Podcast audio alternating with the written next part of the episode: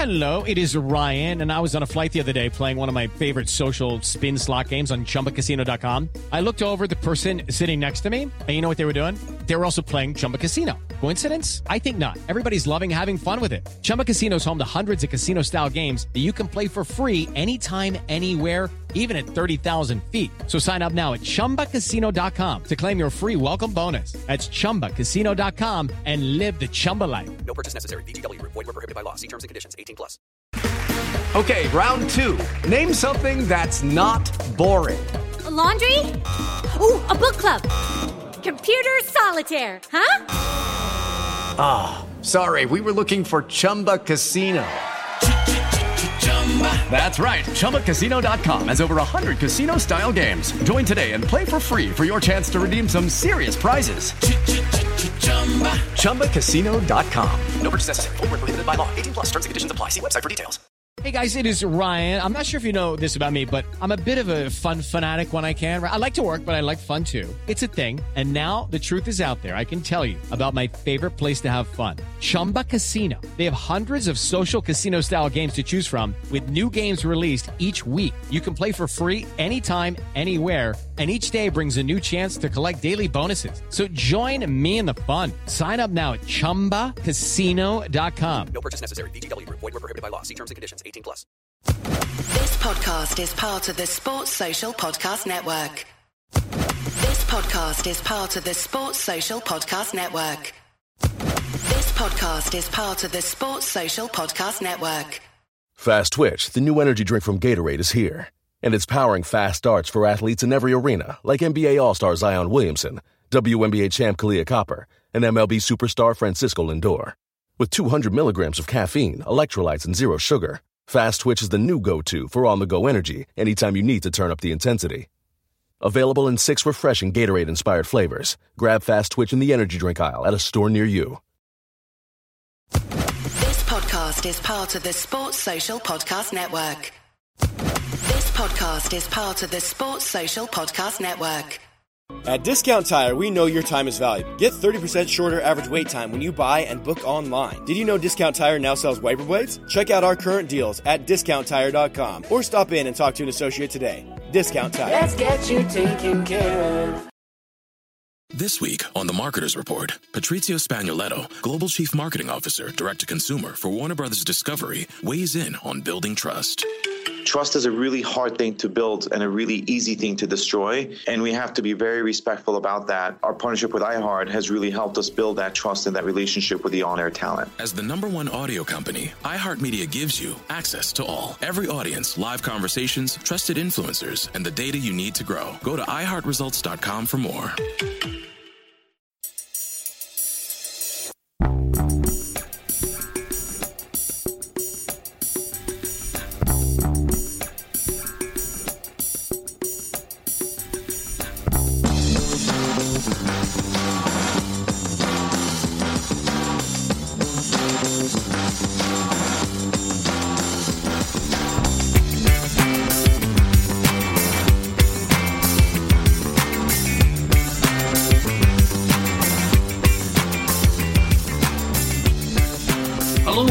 Welcome to Friday's edition of A Celtic State of Mind. And as you can see from the personalities involved, it's a different three amigos today. Laura Bradburn is currently on holiday and is missing out for the first time since December, as she informed us on social media. So she's left it in my Kenny Everett incapable hands.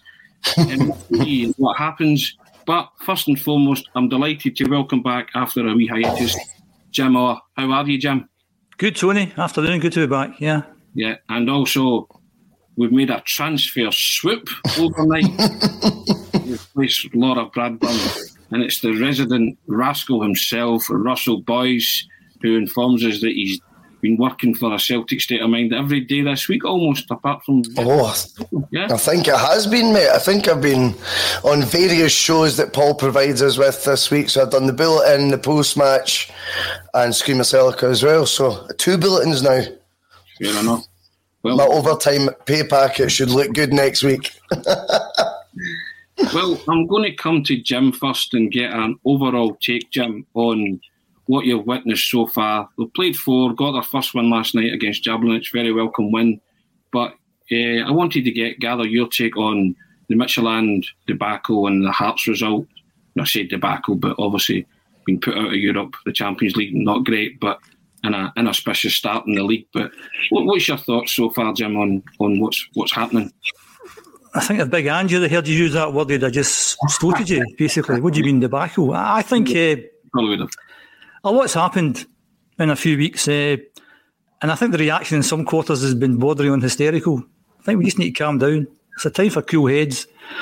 Opening three games, disappointing in terms of results, and it's a results-driven business. So if you don't win games, you're going to, you know, invite lots of anger amongst the fans. But I thought, I thought they played really well in those three games, but for a few individual mistakes by the players and the officials, we'd have won the three games. And if we won the three games, nobody would be complaining. So I thought it was a bit hysterical. Uh, uh, we've got a mess to clean up. You know, I, I don't blame Dom, I don't blame Ange. I mean, what we're looking at just now is Law's legacy, Lennon's legacy. Um, and Dom and Ange are just in the door. So you need to give them a bit of time to clean up their messes because there's some mess. Absolutely atrocious mess these guys have left. And I think now is a time when supporters need to support, to use that tagline that the Celtic shop use. It's, it's dead easy to support a team when you're winning. But when you're not winning, it's a bit more difficult. You need to get behind the team. Uh, I just felt, I said a few weeks ago that I didn't watch any of the friendly games, wasn't interested in the friendly games because that was all about getting minutes and legs, as they say. I thought, we'll see where we are at half time in the first Midtjylland game. I was fortunate enough to come out the ballot. So I was at the game and I was 30 yards from Bitton when he when he put his hands up, which which changed the whole game. So so Bitton puts his hands up, Barkas puts his hands down. You don't do that. They don't do that. It's a completely different result. And at half time, we're, still playing Bitton at centre half. He gets sent off and bring on a 19 year old kid. That's where we were at half time. That's that's the Law legacy. You know, so I don't don't blame the players at all. Uh, watching the game, uh, I was behind the Barkas's goal in the first half, and it was a heart attack football for the first 15 minutes for me. There was an incident where I think Bitton had a by kick and he was taking it on the left hand side, and Barkas just moved right to the edge of the box and he plays the ball to Barkas, and the Midtjylland players were starting to come in, and Barkas was it back to him, and there's nobody in goals. You know, the goals are right in front of you, nobody in goals. So I think we're going to get punished for that at some point in time because it's heart attack stuff to watch. But after the first 15 minutes, I thought we grew into the game, played quite well, got the goal, and then Bitton does his, you know, ridiculous uh, act. Barkas does his bit, Eddie misses his chance. And a game we should have won, we don't win. And an exact repeat in Midtjylland, you know, play well, score a good goal, Forrest misses a chance, they score, momentum changes, we lose the game. I thought we're dead unlucky over those two games. The Hearts game, I thought he picked a good team to play Hearts, an experienced team to play Hearts. And maybe it would have left out a badder because you're looking for a bit more physicality at Tynecastle. Maybe we played Ryan Christie. But you know what to expect with Hearts. We'll come out the out the gates flying the first 15, 20 minutes, and that's him burnt out. And they do that every single game. Unfortunately, we lost a goal, but we dominated. Totally dominated the game. We're just lacking a bit of a cutting edge up front. David Turnbull, two great chances, two good cutbacks with Taylor and Ralston made a mess. And then Ralston scores a brilliant goal. And then officials, I mean, I've got no issue with the offside goal because, you know, these things happen in a split second, but the Bobby Madden decision, that guy should never referee a game again. I'm not just saying that because it's a Celtic player. If it was Ryan Kent that get hit there or Martin Boyle that get hit, referee 10 yards away with a tackle like that, you know, people call the Scottish League a Farmers League. Well, see if we're going to allow that. It is a Farmers League. So he goes off the park, it's a different game. It doesn't, he stays on and we lose a goal from a set piece as we've done all last season. And, and hey ho, but I thought over the piece we played really well, deserved to win that game as well. Last night, I thought the opposition were awful. I couldn't believe how bad they were. Uh, thought we played well. Uh, lose this really, really silly goal, uh, amateurish goal. Uh, thought Joe Hart could have done better with that. I mean, just seemed to stand rather than come out and do the old kind of starfish, but he just kind of like stood and said, well, which corner do you want to hit in, pal? You know, but apart from that, I thought he was okay. We got the third goal, we looked really good. And obviously, Charlie Mulgrew says that's the game over. Then Sod's Law, we lose another goal. I thought Hart was okay with that one. I think if I hadn't hit Ralston, he'd likely got it. I thought Beaton could have done a bit better. And then Ryan Christie getting the goal at the end made it a wee bit better. But I think we'll take a few off that team. Uh, on Thursday, we've got some new guys in the door. Is it, is it, is it five signings I think we've made now? Uh, Abada, Starfelt, Kyogo, who we should call Yogi, by the way, uh, James McCarthy, Joe Hart. So good signings. I said last time I was on, I was looking for you know battle hardened, experienced players, and, and whether you think Hart and McCarthy are good, bad, or indifferent, or Starfelt, I think they qualify as battle hardened, experienced pros. Mm-hmm. So I'm glad they're in. And Fiolo last night I thought was thought was great. Really good movement. Abada has hit the ground running. So encouraging signings. I think we've played well. I think we just need to calm down a wee bit as a support and get behind the team. And my big concern, and I managed to get a ticket for Sunday, and before people go crackers, it's my brother-in-law Paul can he make it. He's from London, so I wasn't in the ballot, but I've got a ticket. I'm looking forward to it because there'll be a big crowd there. Is what is it twenty five thousand or something we're getting Sunday? So that'll be good. And what I hope happens is we don't get on the players' backs, we don't get on the team's backs. We get behind them, and if we lose a daft goal, we don't start blaming. We get behind. You know, this is the time to support the team. Uh, we've made a poor start in the league. Let's not make it any worse. I think we'll do well, and obviously we'll come on to Saturday's game later on. I think we'll do well on Saturday. Parkhead, big open park, lots of pace up front. Win that game, beat St Mirren, beat Hearts, and then can set up for the season. So that's my initial take on the season so far. That's a, a, magnificent seven minutes there, Russell. The voice of sanity and reason. Absolutely. Uh, when he talks, he's worth listening to. Your ears. Also, also, if you notice, I'm no longer in a uh, drug crack den. So I've, I've moved out from that now. So I'm now okay. Thank you for all those who've commented in the past about Jim's living in a drug den, a junkie's flat. I've moved out and I'm fine now. Thank you. New laptop as well, Jim. New wife. New laptop, good to go. I feel like a DJ now. Pop pick. that, that, was a splendid opening seven minute salvo there, Jim. Loved that. Russell, uh, you spoke last night after the game and you gave your your your thoughts. Now, Jim spoke there about battle hardened. You mentioned a player last night, and I'm going to mention my phrase again. A person of interest to me, Gary Cahill. He should be at the top of your list if you want to bolster that defence with a battle hardened central defender. Look no further than Gary Cahill. And if you can sign Joe Hart, you can maybe entice Gary Cahill, Cahill north of the border. Yeah, absolutely. I think, you know, if it's not Gary Cahill, then I would like it to be someone of a similar sort of profile. Um, we need an experienced defender in there. I think with a wee bit of know how of, of sort of how. But I know, admittedly, he's not played in Scotland before, but someone who has is not going to uh, take time to adapt to British football, if you like. I think Cahill's someone, he's a free agent right now. I think the difference is with, with Cahill signing now is if you'd said it to me 12 months ago, I would have said, no way would Celtic look at Gary Cahill as a potential signing. However, there seems to be a shift in the transfer strategy um, from Celtic this summer. And whilst Jim rightfully was crying out for battle hardened players. I don't think any of us were that convinced we would, would bring in mm. two guys, a 30 year old and a 34 year old, on a three and a four year deal, respectively. I think that's a sign that there is change occurring in terms of how Celtic go about their business uh, with recruit with regards to recruitment. And I think we have to be honest and say it's a welcome change because I just feel that we've got a lot wrong whilst there's been the odd gem, I think we've got a lot wrong in the transfer market. And look, every signing you make that comes with a potential, you know, disaster looming ahead. I mean, every every signing is a gamble, but I think Gary Cahill comes with.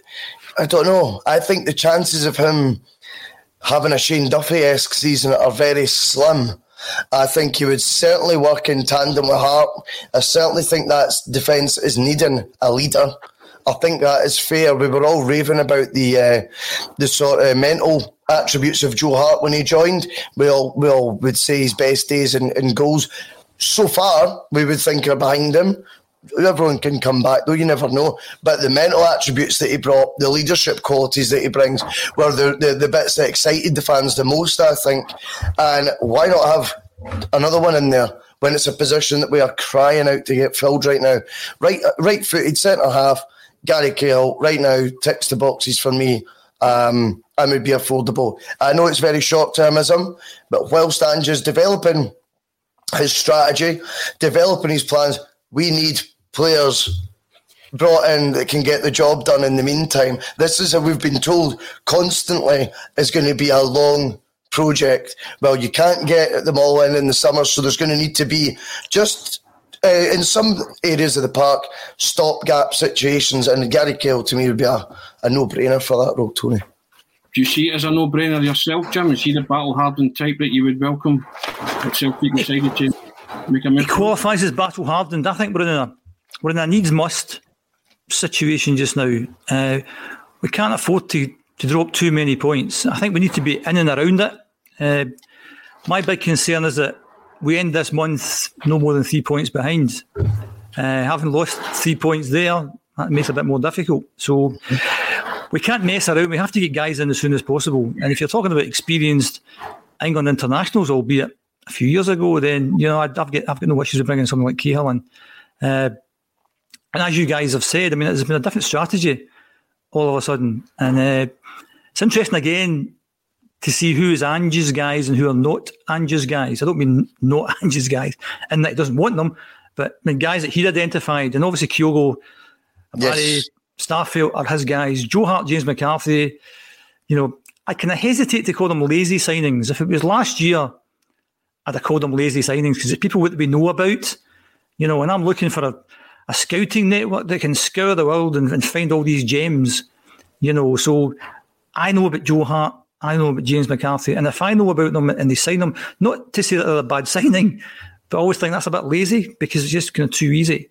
But notwithstanding that, I think Hart and McCarthy are exactly who we need just now. And Cahill, I think we come into that same boat as well. But we need to get them in quickly because we can't afford to fall too far behind. Mm-hmm. I think, as I said, we'll take care of Thursday. So it'll be the next game against, is it Alkmaar? I want to make sure we've got a decent team and give ourselves a decent chance of getting through that because you're looking at a long, hard season over 38 games. So, as I say, we can't give our major rival too much of a start because it'll be far too difficult to claw that back. So let's just try and keep in there. And to keep in there, I think we need as many players as possible to help the big man out. Because I've, I think he's fantastic, Ange. Everything he says, the way he says it, how he says it, he's been superb. And all he needs now is a few results. And I think once he gets the results, I think we'll take off. But yeah, Cahill, tick for me, yeah. Russell, you we spoke off camera and you said that Ange himself mentioned about that adaptation. You know, eh, after the game last night, we came in for a bit of stick on Monday because we were talking about adapting and, and getting the personnel into suit. You know, but we stand by everything that we said on Monday, and you and you rightfully brought up that Ange himself mentioned it in the aftermatch last night. Yep, Ange said last night that we need to start working smarter. Um, and what he was referring to was the openness of the defence. Um, it's, you know, it's, it's quite obvious, I think, with the, the two signings that we've just discussed as well, um, that Ange definitely is adapting. And that's what good managers do. And I've got no reason to believe that Ange isn't a good manager. So it's nice to see that, you know, exactly what we were saying on Monday you know, that was what we were alluding to, shall I say, on Monday. We weren't saying that, you know, oh, you just completely change everything because you're playing in Scottish football, but it's a madhouse of a league. It's an absolute madhouse. And what works in one league probably won't work in Scotland. And I'm not saying that because the standards necessarily um, higher than the J League or the A League, but it's bonkers. And we all know we've watched it for you know all our lives, and you know fine well that in the in the Scottish League it takes a real blend to get the right eleven in the Scottish League. You know, you couldn't just do it with you know a bunch of twenty one year olds say that were project signings is still but I don't think that would happen. I think you need you need to mix it up a bit, and I don't think going gung ho football would have worked either in particular. And, and I think you know the the fact that Ange is talking about working smarter should be really encouraging for Celtic fans right now because he has not been in the door long. Mm. Let's get that absolutely right. He's not been in the door long, but he didn't win any of his first three games either, which, well, definitely he's recognised that's not good enough. As the number one audio company, iHeartMedia gives you access to all. Every audience, live conversations, trusted influencers, and the insights and data you need to grow. iHeartMedia is your access company. Go to iHeartResults.com for more. I switched to Boost Mobile and got a free Samsung Galaxy A23 5G phone. Want to know the best part? Uh, it was free? Nope. The fact that it's on America's largest 5G networks? Nope. It's the ding. Oh, yeah. Love the ding. Right? It's all about the ding. It's the dingarooski, the dingarone, the ring a ding ding. Unleash your power to save with Boost. Get a free Samsung Galaxy A23 5G phone when you switch. Boost Mobile. Unleash your power. And the ding. Limited time offer. New customers only. Available on select networks. 5G not available everywhere. One device per line. Tax excluded. Additional restrictions apply. See your local Boost Mobile store for details. He's adapting, and we see a victory. Albeit, I thought at times he'll still be wanting the defence tightened up. We've spoke about adding personnel to that. I certainly think in the the way that the, the two centre halves seem to be splitting, they seemed miles apart at times, I felt, um, last night. So I'm sure he's looking at all sorts of ways. He's alluded to it now. Um, he wants to work smarter. It's really encouraging as a fan that you've got a manager there that's recognising um, areas that we need to improve and happy to implement them. And that's the language that fans like to hear, isn't it? After yep. getting one in the first three games, you said he's going to work smarter that talks to you as a supporter, that lets you know what his thinking is. And as Jim says as well, sorry, that's my dog's going Jim says as well, sorry about that, Chips. That's your dealer. Yeah. and as Jim says as well, he comes across really, really well at times. You know, and it, it, if he's going to do that as a manager, then the Celtic supporters will buy into this and will give him time. I, I yep. the Celtic way yesterday saying the Ange Postecoglou's Blue Revolution has taken off because now he's got his first win, and as Jim said there, he thinks that they can take off. And one of the reasons for that is the forward three yesterday, going forward, and Kyogo Furuhashi in particular. Now, that was only Kyogo's first start. He played 12 minutes at Tynecastle and he scored, for me, a goal that was touch of class stamped all over it. I don't care what MD says and the, the level of opposition, but you cannot teach what he did there. The pass from Bitton, the awareness to see the defender, and the first touch to take it away, and a small bit of room to produce that finish, Jim. It was class, wasn't it? It was very good, yeah. Uh, I think the only thing that I'm a bit concerned about is a lack of physicality in the squad, never mind the team, you know. And I think I think what Ange will learn pretty quickly is there's, there's two types of games he's going to have to play in the SPFL. At home, you can be as expansive as you want to be, and you go for the big wide Celtic Park. But you go away, most of the games are in tight parks, and there's a lot of physicality about it. Yeah, whether it's Tynecastle you're going to, or you know, whatever, maybe apart from Ibrox. But so I think with a wee bit more physicality, I'd like to see him maybe try and obviously just in the door. So my expectations is not not at the moment, but in time to try and mix it up a wee bit. Uh, I don't think the guy's a centre forward. I think he's a number ten. Kyogo, I think he's sitting a bit back. Uh, I like the idea of playing 4 3 3 as long as we've the right players to play it. Uh, but I think it'll be a revelation playing middle of the park. I think it'll be a revelation playing at Celtic Park. Uh, as I said, maybe not so sure away from home, but as I said, it's a bit more physical. So I think Russell mentioned Ange adapting. I think he's going to have to adapt all the time. So it's not as a, mm-hmm. a matter of just doing it once. I think every game will, will give will give different challenges. And I thought Tynecastle there, I thought, you know, he, he, was a strange substitution to make in that last 12 minutes, whatever he got. You know, I mean, I thought it was a strange one to do. And I thought Kennedy maybe should have marked his card a wee bit about about Tynecastle, uh, a bit more physicality. Dude. But to answer the question before I get another tangent, uh, very excited uh, in terms of the lad as a number ten. Uh, I thought last night was a kind of needs must. Again, Eddie's chucked it.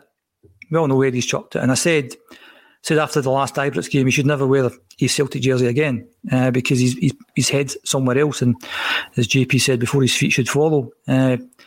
And if you like, I mean, I don't, I don't actually blame Eddie. I mean, if I was Eddie Oh, on the verge of a big a big move somewhere. I don't want to get injured, you know. And you've only got to look at what happened last week with that tackle last week. That could have, you know, you know, had serious damage on it, Callum McGregor. So if you're Eddie and you're looking at that thinking, I don't, I don't want involved in that. You know, I went out of here and out of here quick. So I think we have to do what we can to move the guy on. And, and this is back to the low legacy. Again, I'm sure Dom's trying everything he can to get Eddie out the door and get a good fee for him. But it's not that easy. And that's the thing when I was talking about not being on for the last few weeks some of the stuff on social media, you know, getting this bit, just pay four million and get them. It's not that simple. These things are quite complex, you know. And, and, and modern day transfers are really, really complex. If you're Dom McKay and you walk in the door. It's a complete eye opener in terms of how you actually manage to get these things. And I'm, I'm astonished. Uh, we get something like Starfelt in from Rubin Kaz, and I'm thinking, how, how how complex must that deal have been to have gotten that done? So you can't do these things in two minutes. These things take a bit of time. Just unfortunate, maybe took a wee bit longer than we'd have liked. Maybe if Starfelt would have put against Midtjylland and been a different result. But uh, yeah, I'm excited by him. Uh, thoughts of Lubo when you see his movement. Uh, he's, he's he's not a centre forward, needs must last night, but get him in that number 10 role and at Celtic Park, I think it'll be an absolute revolution. Yeah. Russell, the start line says, Will Kyogo Furuhashi solve Celtic's Odsonne Edouard Headache? Jim's alluded to there that he sees him more as a number 10. You watched a lot of him when you heard he'd signed, and you told me that you reckon we had a player in more hands. Do you see him more as a number 10 rather than an out and out centre forward? But the good thing is he can play, he looks as if he can play both. Yeah. You know, both kind of roles, and that's that's great for Celtic moving forward. Yeah, absolutely crucial. We've got players in the attacking positions right now. Um, all of them seem to be able to play at least a couple of roles inside. You know, you've got Jamesy now playing on the left, where we would always associate Forrest with playing on the right. You've got Abada, we're told, can play either the left, the right, or through the middle as well. Kyogo to me looks like he could play. I think he came on in the left at Tynecastle. Mm-hmm. Um, I certainly can see where Jim's coming from with the number 10. Um, but you've got to see, you liked what you've seen of him um, when he was playing up front. Uh, and to me, it's actually quite funny because I actually felt he did had, had a bit of physicality up front, even though he's lightweight in terms of his actual, you know, his weight, his size, or whatever. But he put himself about. And he wasn't afraid to put his foot where it hurts. Uh, and I thought some of his movement off the ball, whilst you're not always going to receive the ball every time, he's given he's asking questions of defenders all 90 minutes that he plays or however long he, he played for. Um, he's asking uh, questions of the defenders he's up against all the time. He's got them second guessing himself. And that's because his, his movement is very varied. It's because he looks very comfortable coming short for the ball. He looks like he'd be quite happy to run in behind. And if we've got a guy that we we're looking to replace Edouard to, let's not kid ourselves on. Still got 26 goals and a poor side last year. You know, we need those goals replaced. I'm excited about what I've seen with that finish from Kyogo that it could be him who is going to take up some of that mantle. I'm not trying to put too much pressure on him by any any means, by the way. We've also just reintroduced James Forrest after basically last season out. Forrest is the type of guy that gets you 15 to 20 goals. We've seen with his finish, it's instinctive. Um, excuse me, last night, as was Abada's, who seems to have that already. I think that that, that knack for, you know, he, he hits his shots, a good save, but he's instinctively waiting on that rebound straight away. Um, and he finishes with a plum. Two goals already for him. I appreciate he's only 19 years old, so again, I'd be wary of putting too much pressure on there. But if you can get the sort of James Forrest of old's numbers back in, and there's no reason to suggest from what we've seen so far he won't hit the ground running again, uh, James Forrest. Um, and then you've got a Abada who has began so well with two goals in four games. You're looking at that with Kyogo's finish.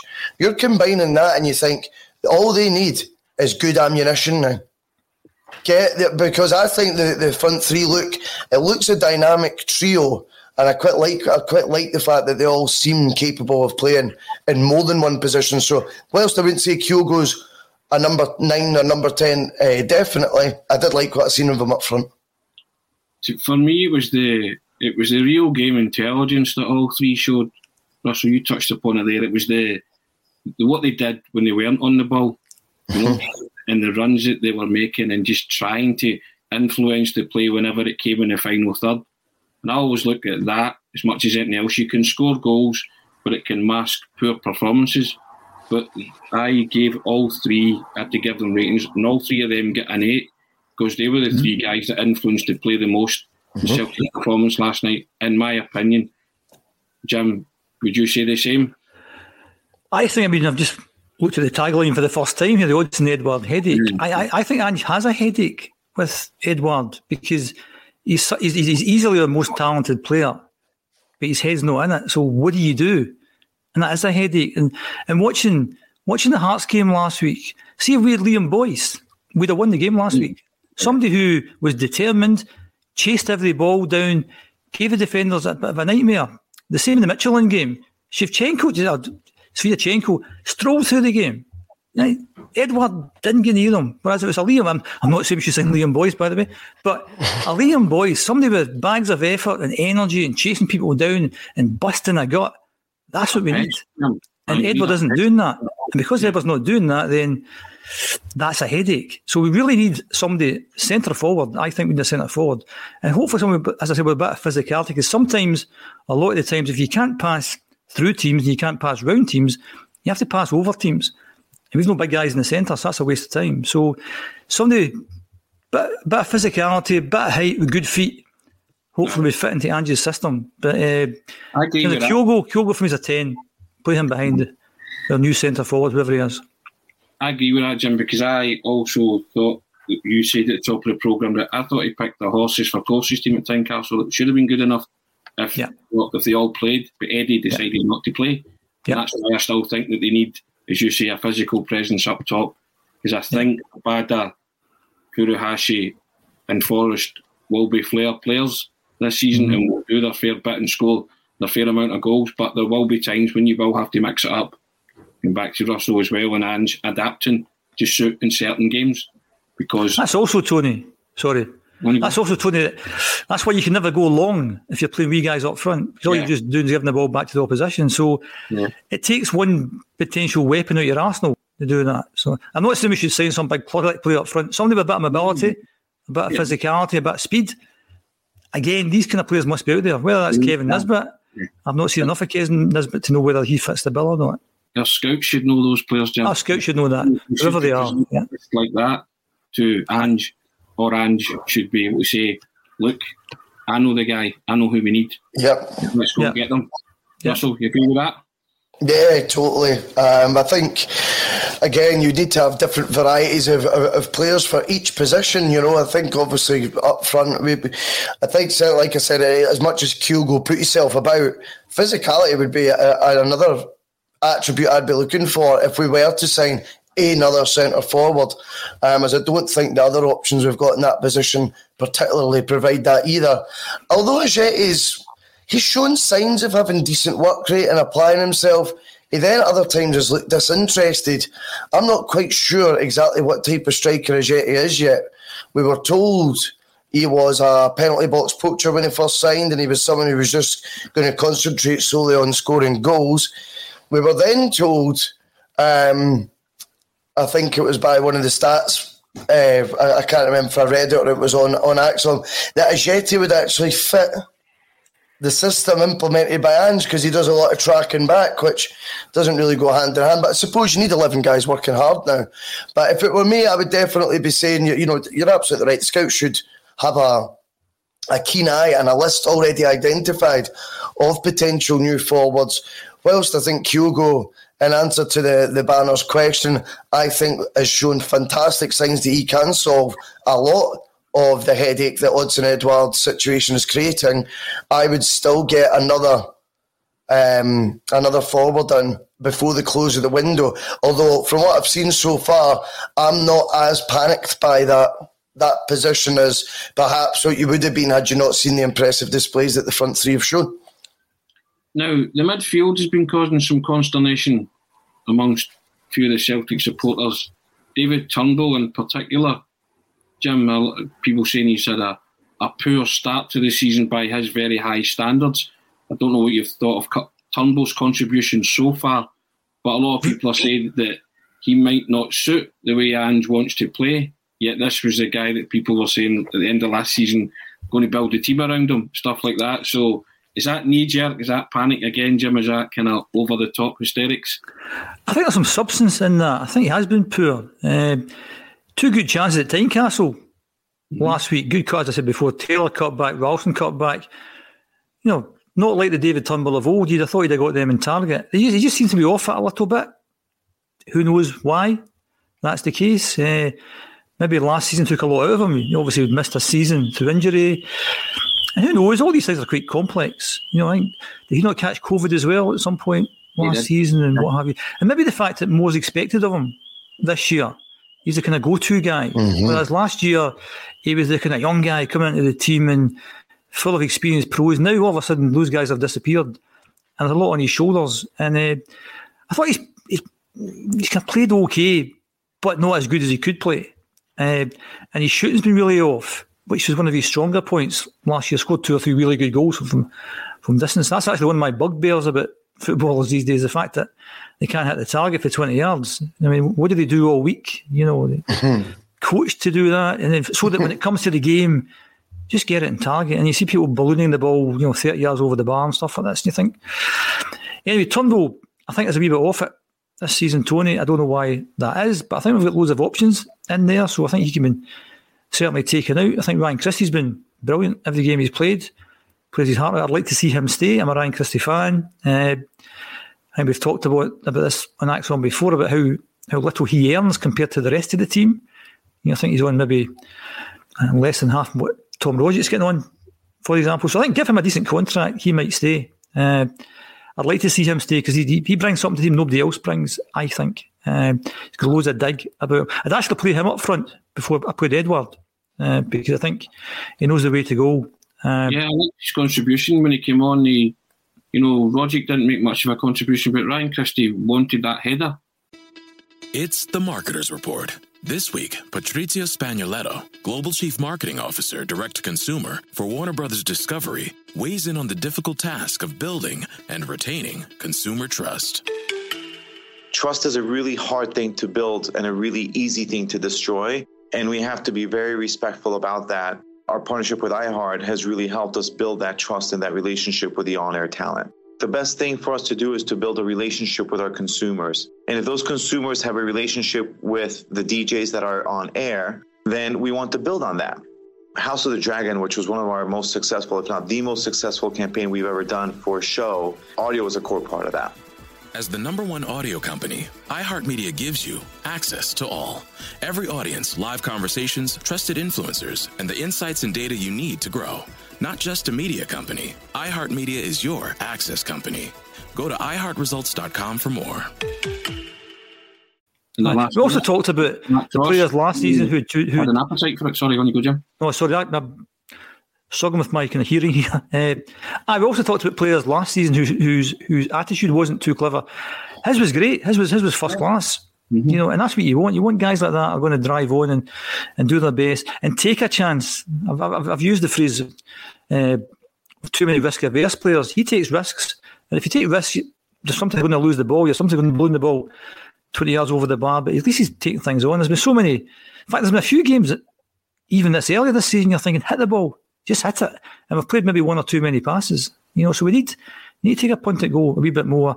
And Turnbull's usually very good at that. So it's been surprising that he's maybe just a wee bit less. I mean, I think he's played okay, but just not as good as Russell, he can play. You know. Russell, I agree with Jim in the sense that uh, you cannot underemphasise Christie's contribution yesterday. That fourth goal gave you the real breathing space because, as Jim said, I don't think Jablonec were very good, but at three two, they would have came to Parkhead still win a tie. At four two, it's a kind of ominous task for them to score three against Celtic and, and come away with a win, but that gives you that breathing space again. And Christie made that ball his. He wanted that header. He wanted to score that goal. He wanted to make an impact. And in every game this season, I think he's done very well, Christie. Yeah, I think he's made a really good start. Um, I think since uh, since the season started, Ryan Christie had been very easy for to go down the, the road that we've discussed about Edouard because at the end of the day, Christie's contract's up mid season, not uh, not next season. So, uh, or next summer, I should say. So he's got technically, if you take the attitude of, hey, I'm not going to hurt myself, I'm not going to get myself injured, I could be, you know, a big contract offer away if I do, you know, if, if, if I were to pick up an injury. So the differences in attitudes uh, attitudes are stark. At least, whilst we do have Ryan Christie, Ange knows he can play him. Um, he can trust him to give his all. He could trust him to make differences, get important goals like he did last night. Um, the flip side is, are you really wanting to get it when you're trying to build this new team? Are you really wanting to be doing it around a guy that's unlikely to be there even for the second half of this season, if not maybe gone before the window uh, closes this summer. Um, if they can, if they think there's an opportunity to renew the contract, I would be surprised. The vibe that I I get from it personally is that he will leave. I think, but I could be. I, I get a lot wrong, so I could be well wrong there again. But I wonder if he was showing any sort of signs and I suppose uh, uh, he certainly is on the park showing signs that he's committed to the cause.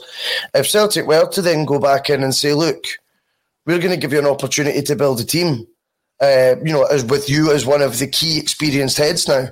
You know, will take a four year deal. We'll put you on Tom Rogic wages or whatever it may be. Uh, you know, that, that, that obviously rewards him for the, the number of goals, assists that he's already contributed in his Celtic career. And we'll see how it goes from there. right sorry. Uh, my wife is trying to rescue me.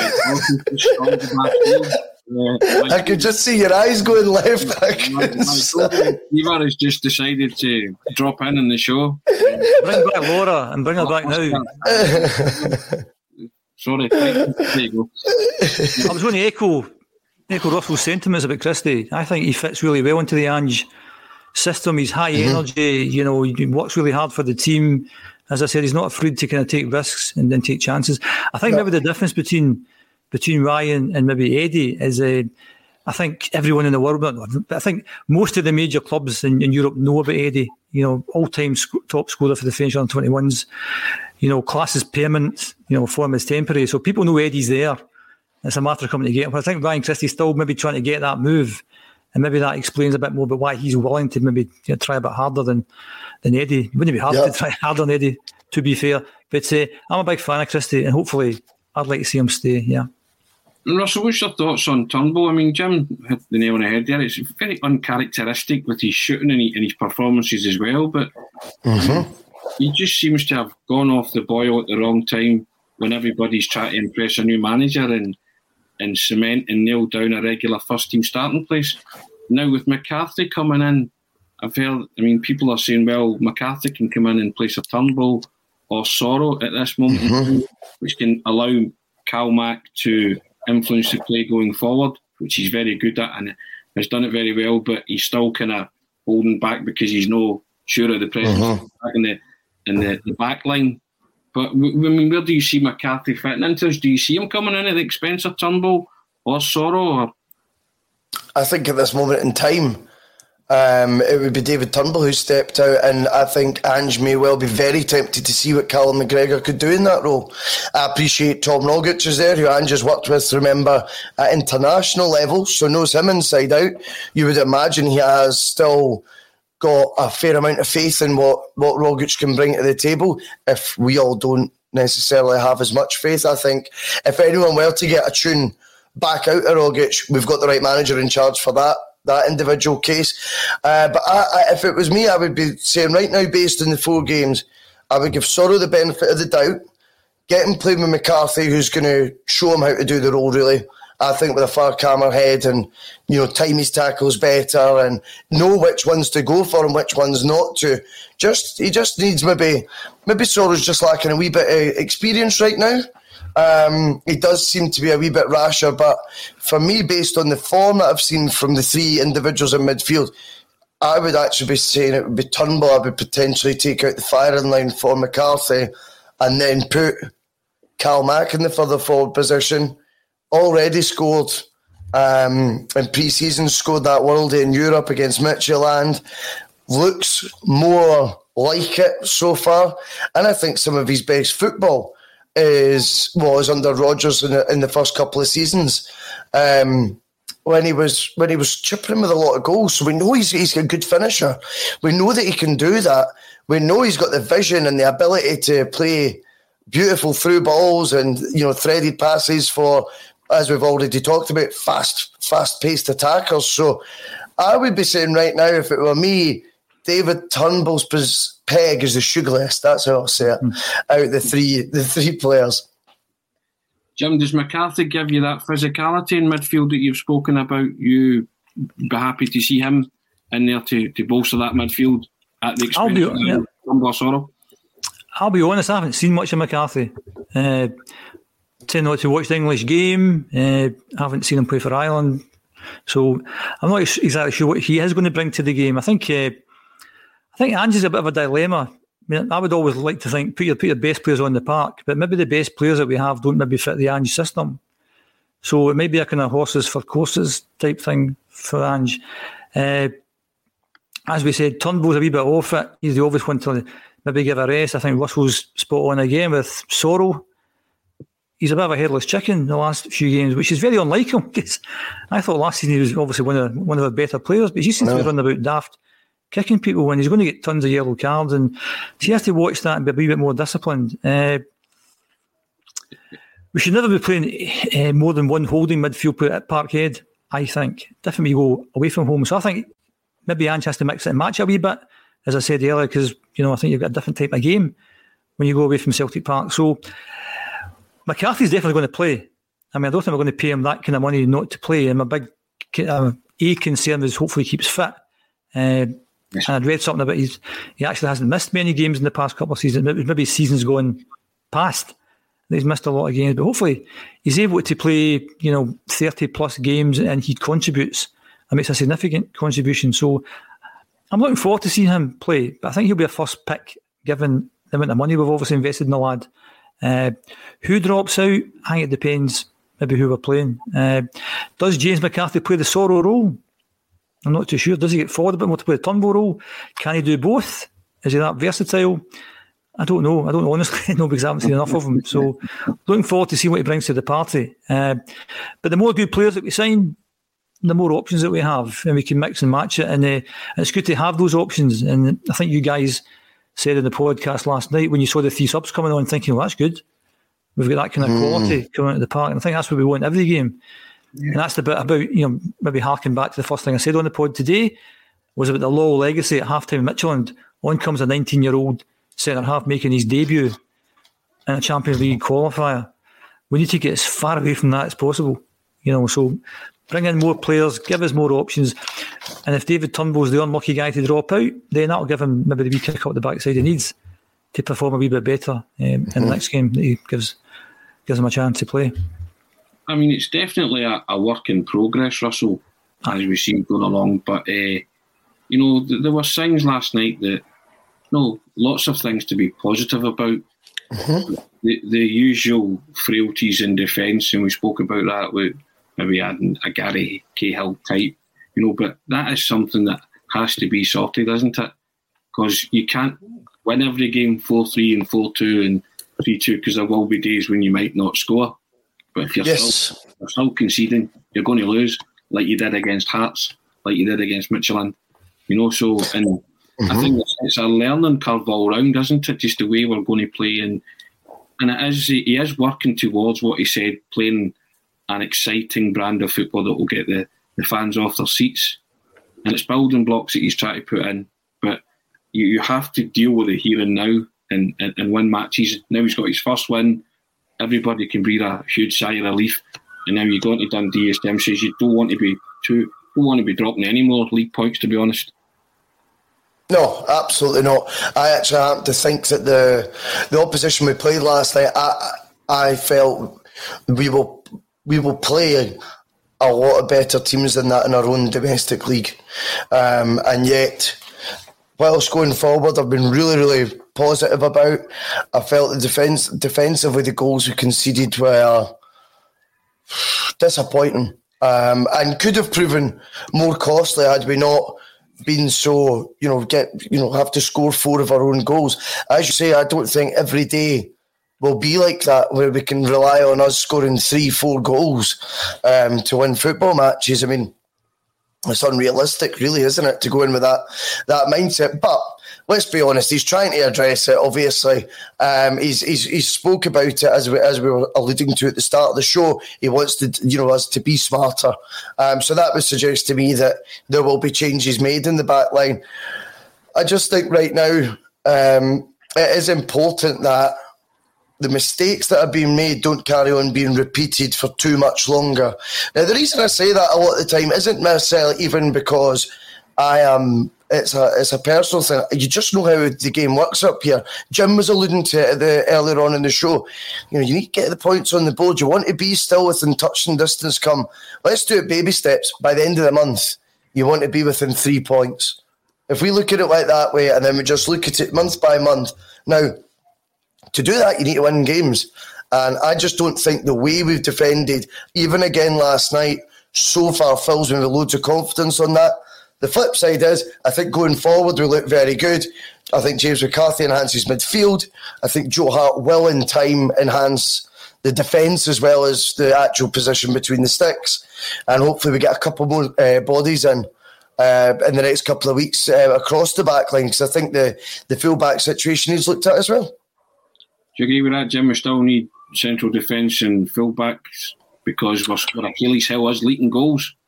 Aye, I mean, I think the goal we lost at Tynecastle, second goal, uh, that's the thing we have to stop. And uh, other teams in the SPFL will know how we'll play and they'll know how to combat that. So we have to be clever enough to try and, you know, uh, get get by that. And uh, that's my wee concern because obviously every team would have watched the game last week at Tynecastle.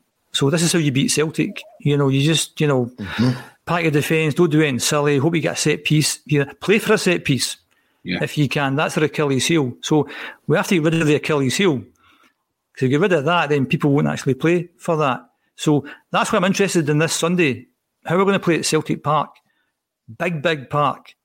I'm expecting a good result on Sunday. I think when away from home, we have to be tighter at the back. We have to have a defence and know what they're doing. We have to have that keeper in the two centre backs, whether that's Cahill or not, who knows. We need an understanding between the three of them.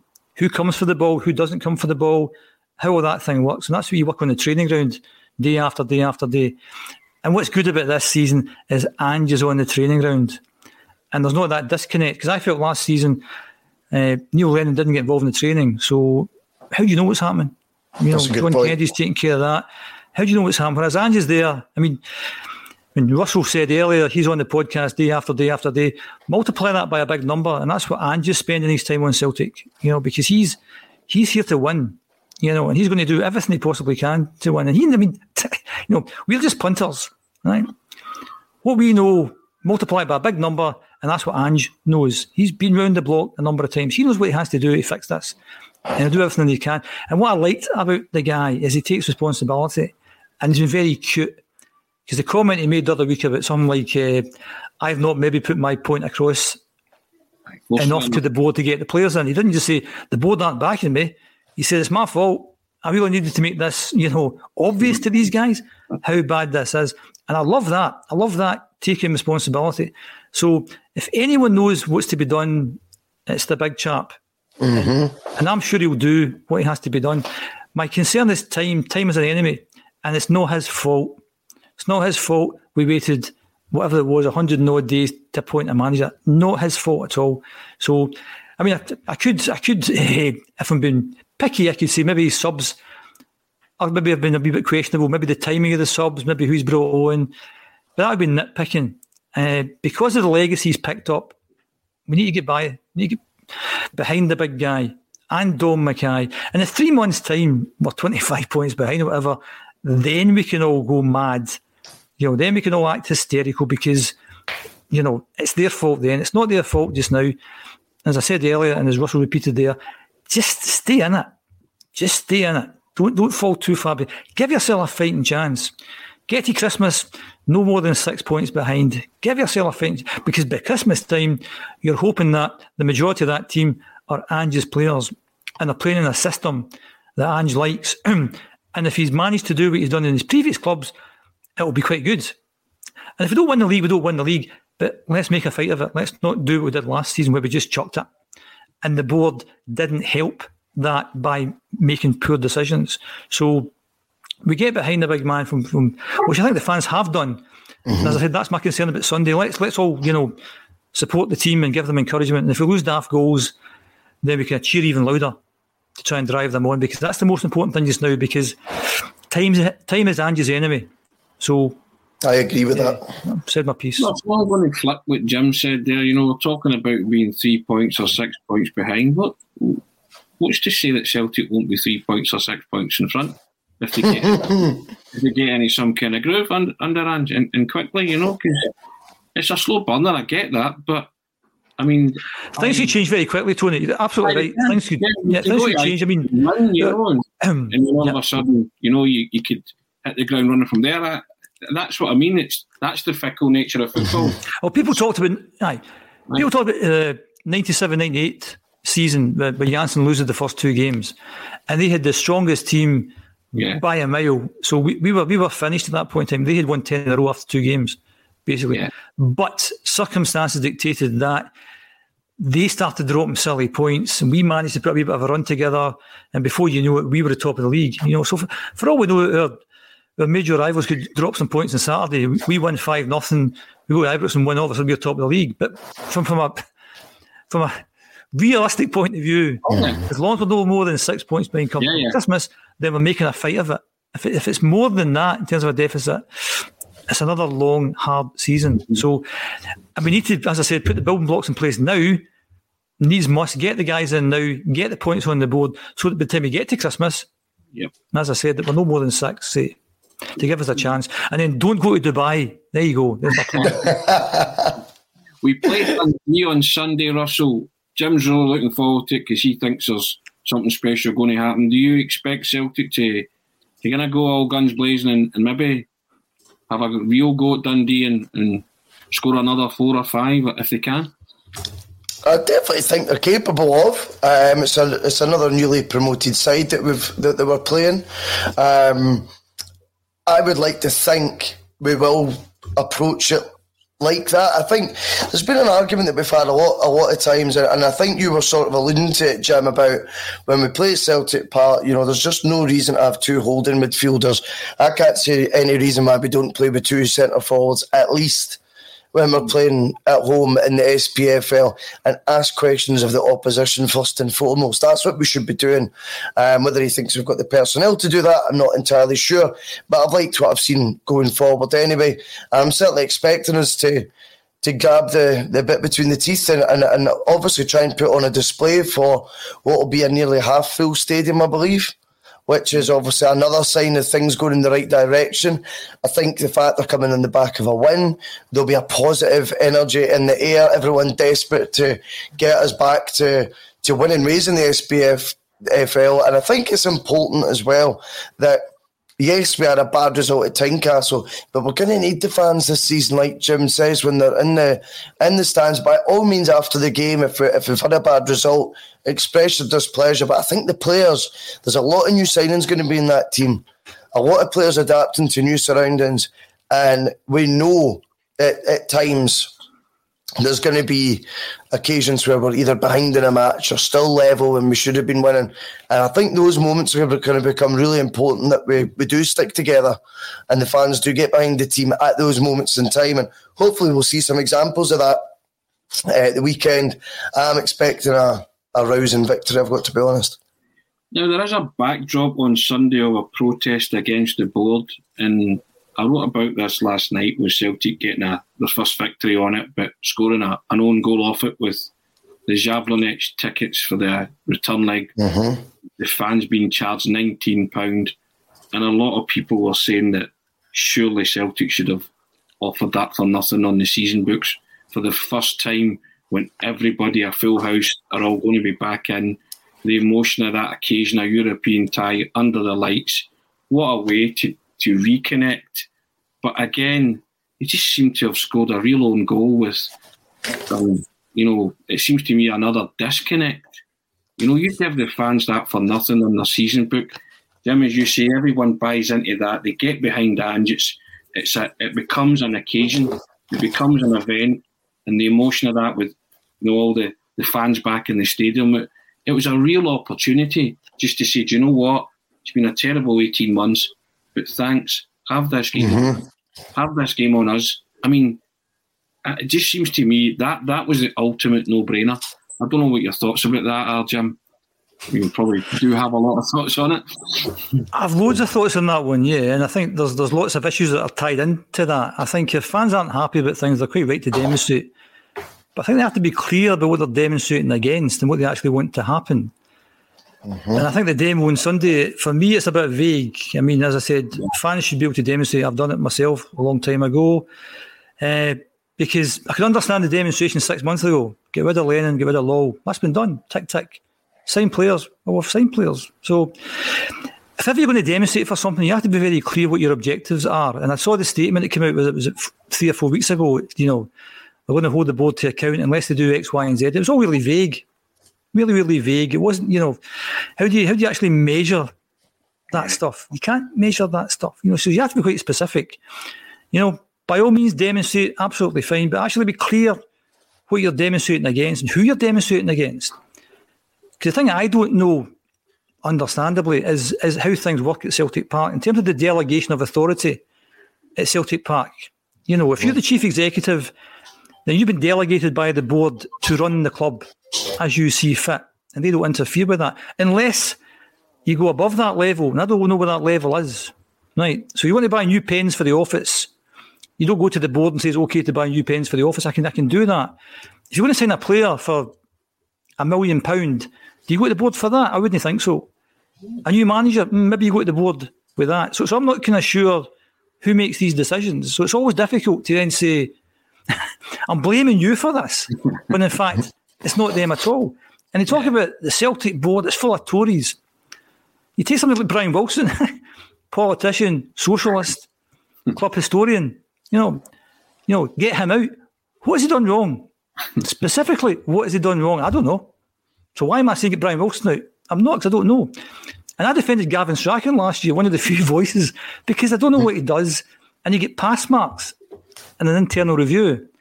So if you're going to protest, you need to know who you're protesting against and what you actually want next. To answer your question, because that was a bit of a tangent there, as I usually do, right? Mm-hmm. That must be the chief executive's call. £19 for the game. Yeah. He's called that wrong. He's called that miles wrong. Now, so that's that's not good for me because, as I said earlier, I want to support Dom McKay. I want to give him time. I want to get behind him. But as you said, Tony, it's a no-brainer. No-brainer at all. Because, in actual fact, us scoring the fourth goal last week maybe wasn't good for getting a big crowd in because we know the game, the tie is done, basically. Well, it's 3 2. You know, that may be a bump to crowd a bit. Mm-hmm. And I know, you know, personally, I know a lot of Celtic fans who are not going next week because we'll find it on a feed if it's not on TV as it is. Why pay 19? Even though they're desperate to go, desperate to go. And as I said, I was at the Midtjylland game and, and it, it, it, that was, was, was really, really poor. Yeah, it sounded good on TV, but you know, you could hear every kick of the ball. You hear the players shouting at each other. You hear the manager. That that, that mad manager Midtjylland just just clapped the whole game. Wasn't a good atmosphere. Different on Sunday. Twenty five thousand on Sunday. Be brilliant next week with a full house. So why are you charging nineteen pound? Why are you you know? Another thing about Dom McKay? we understand he likes to engage with the fans. My question would be, why? Why did you charge nineteen pound? When you could have done what you just said, Tony. We're all in this together, guys in you come, fill your boots. It's the uh, biggest chance most, to reconnect, isn't it? Aye. I'm also interested to see how it actually works from a COVID point of view. Yeah. Because I went to the game, I went to the Midtjylland game, and you were meant to wear masks, but very few people did wear masks. And they announced over the over the PA, because I think they have to do that anyway. You know, please wear a mask. And the stewards were never going to tell you, put your mask on. You know, they're not going to involve in that. So I'm interested to see how the whole COVID thing works.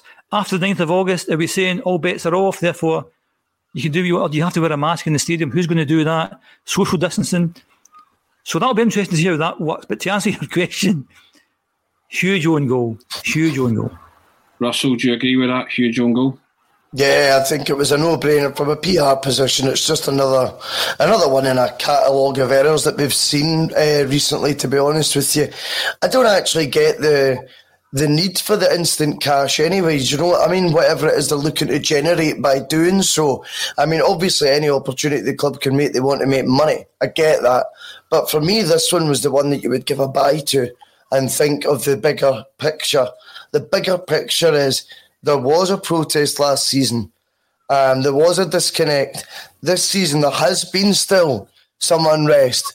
I see just all that aside morally there's Celtic supporters out there in the last 12 months have spent twelve hundred pounds of their hard earned money and not seen one football match yet, and yet it's going to go up to 12, 1219 pound now to watch the to watch us play in, in a tie that already looks settled. If we're being honest, I mean, you never know with us. Don't get too carried away. But I just think that, that I just think that real, realistically, that to me, you go, we cannot wait to welcome you back to Celtic Park. We can't wait to welcome you back. Bring your season ticket along, and you get in for free. That's how excited we are. And they'll still make revenue from what people will buy when they are in the ground. I'm going to guess that if there's a full house, then all the stalls and all that will be back open. So, I mean, I just don't, I don't get the logic behind it. It looks to me a wee bit penny pinching. It's it's a bad decision, and if it's really, if there is a real need for us to generate the funds that you know a half full Celtic Park sell nineteen pound tickets will do, then maybe we need some more transparency of the the current financial situation we're in, and maybe then if it is a case that we're desperate for money, we would understand a bit more. My hunch is, though, that it's penny pinching of the highest order. It is a slap in the face to fans that have bought not just one, but two season tickets without seeing any football as of yet in the last, what, 18 months? Um, mm-hmm. You know, it's just come on. And do you know what? Remember, I know you were saying it's the CEO's decision. He, they, this is discussed. These decisions aren't just made by one man. It might have been his idea to do it, who knows? But you then run it past people and they still came to that decision. I find that fascinating. Yeah, I think also point, the point I was trying to make was I've seen lots of comments on social media, typical Celtic board. I don't think it's a Celtic board. And the point I'm trying to make is that if you're not happy about something and you want to demonstrate about something, then know who your target is. And I don't think the £19 for this game next week is anything to do with the Celtic board. It's the chief executive. And I think uh, that's the bit of understanding how things work. And mm-hmm. I think it's dead easy to jump in a bandwagon and start blaming people, mm-hmm. and it's not their fault.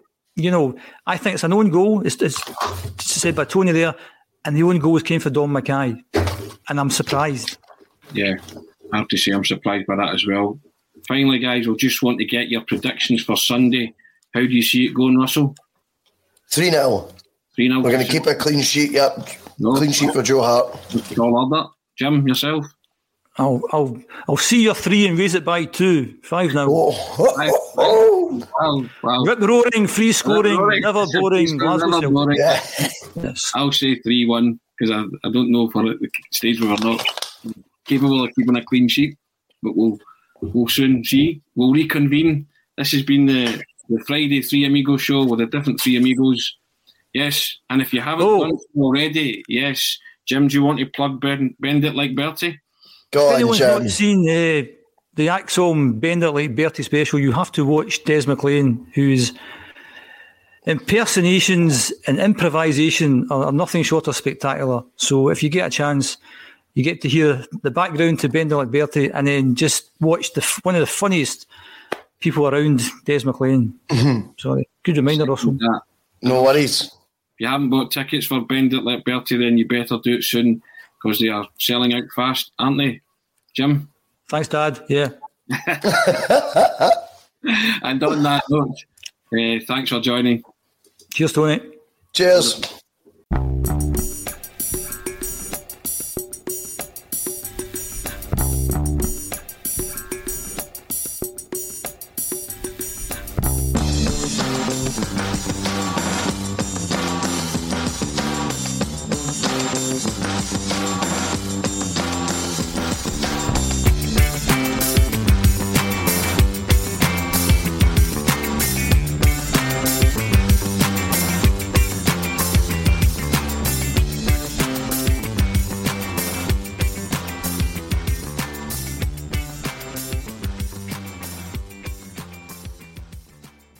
Message and data rates may apply. Guys, got hair loss? I know what you're thinking. Should I shave my head, comb it over, wear a hat? Just stop. This isn't 1970. Keep your hair and your confidence because Bosley, America's number one hair restoration experts, can give you your real hair back permanently. Check them out today because they're giving away an absolutely free information kit and a free gift card to anyone that texts EASY to 203203. Dude, you don't have to look like your dad because this isn't your dad's hair loss treatment. People all over the country trust Bosley because they're ahead of the curve. They use the latest technology to give you your real hair back. And the best part? Bosley's permanent solution is protected by the Bosley Guarantee. Let Bosley show you for free how awesome your hair could look with an absolutely free information kit and a gift card for $250 off. Text BZ to 203 203. That's B A S Y to 203 203. This week on The Marketer's Report, Patrizio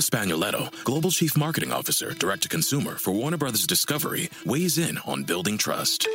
Trust is a really hard thing to build and a really easy thing to destroy. And we have to be very respectful about that. Our partnership with iHeart has really helped us build that trust and that relationship with the on air talent. As the number one audio company, iHeartMedia gives you access to all, every audience, live conversations, trusted influencers, and the data you need to grow. Go to iHeartResults.com for more. Sports Social Podcast Network. Sports Social Podcast Network. Sports Social Podcast Network. Sports Social Podcast Network. Sports Social Podcast Network. Sports Social Podcast Network. Sports Social Podcast Network. Sports Social Podcast Network. Hello, it is Ryan, and I was on a flight the other day playing one of my favorite social spin slot games on chumbacasino.com. I looked over the person sitting next to me, and you know what they were doing? They were also playing Chumba Casino. Coincidence? I think not. Everybody's loving having fun with it. Chumba Casino is home to hundreds of casino style games that you can play for free anytime, anywhere, even at 30,000 feet. So sign up now at chumbacasino.com to claim your free welcome bonus. That's chumbacasino.com and live the Chumba life. No purchase necessary. Group. Void prohibited by law. See terms and conditions. 18 plus.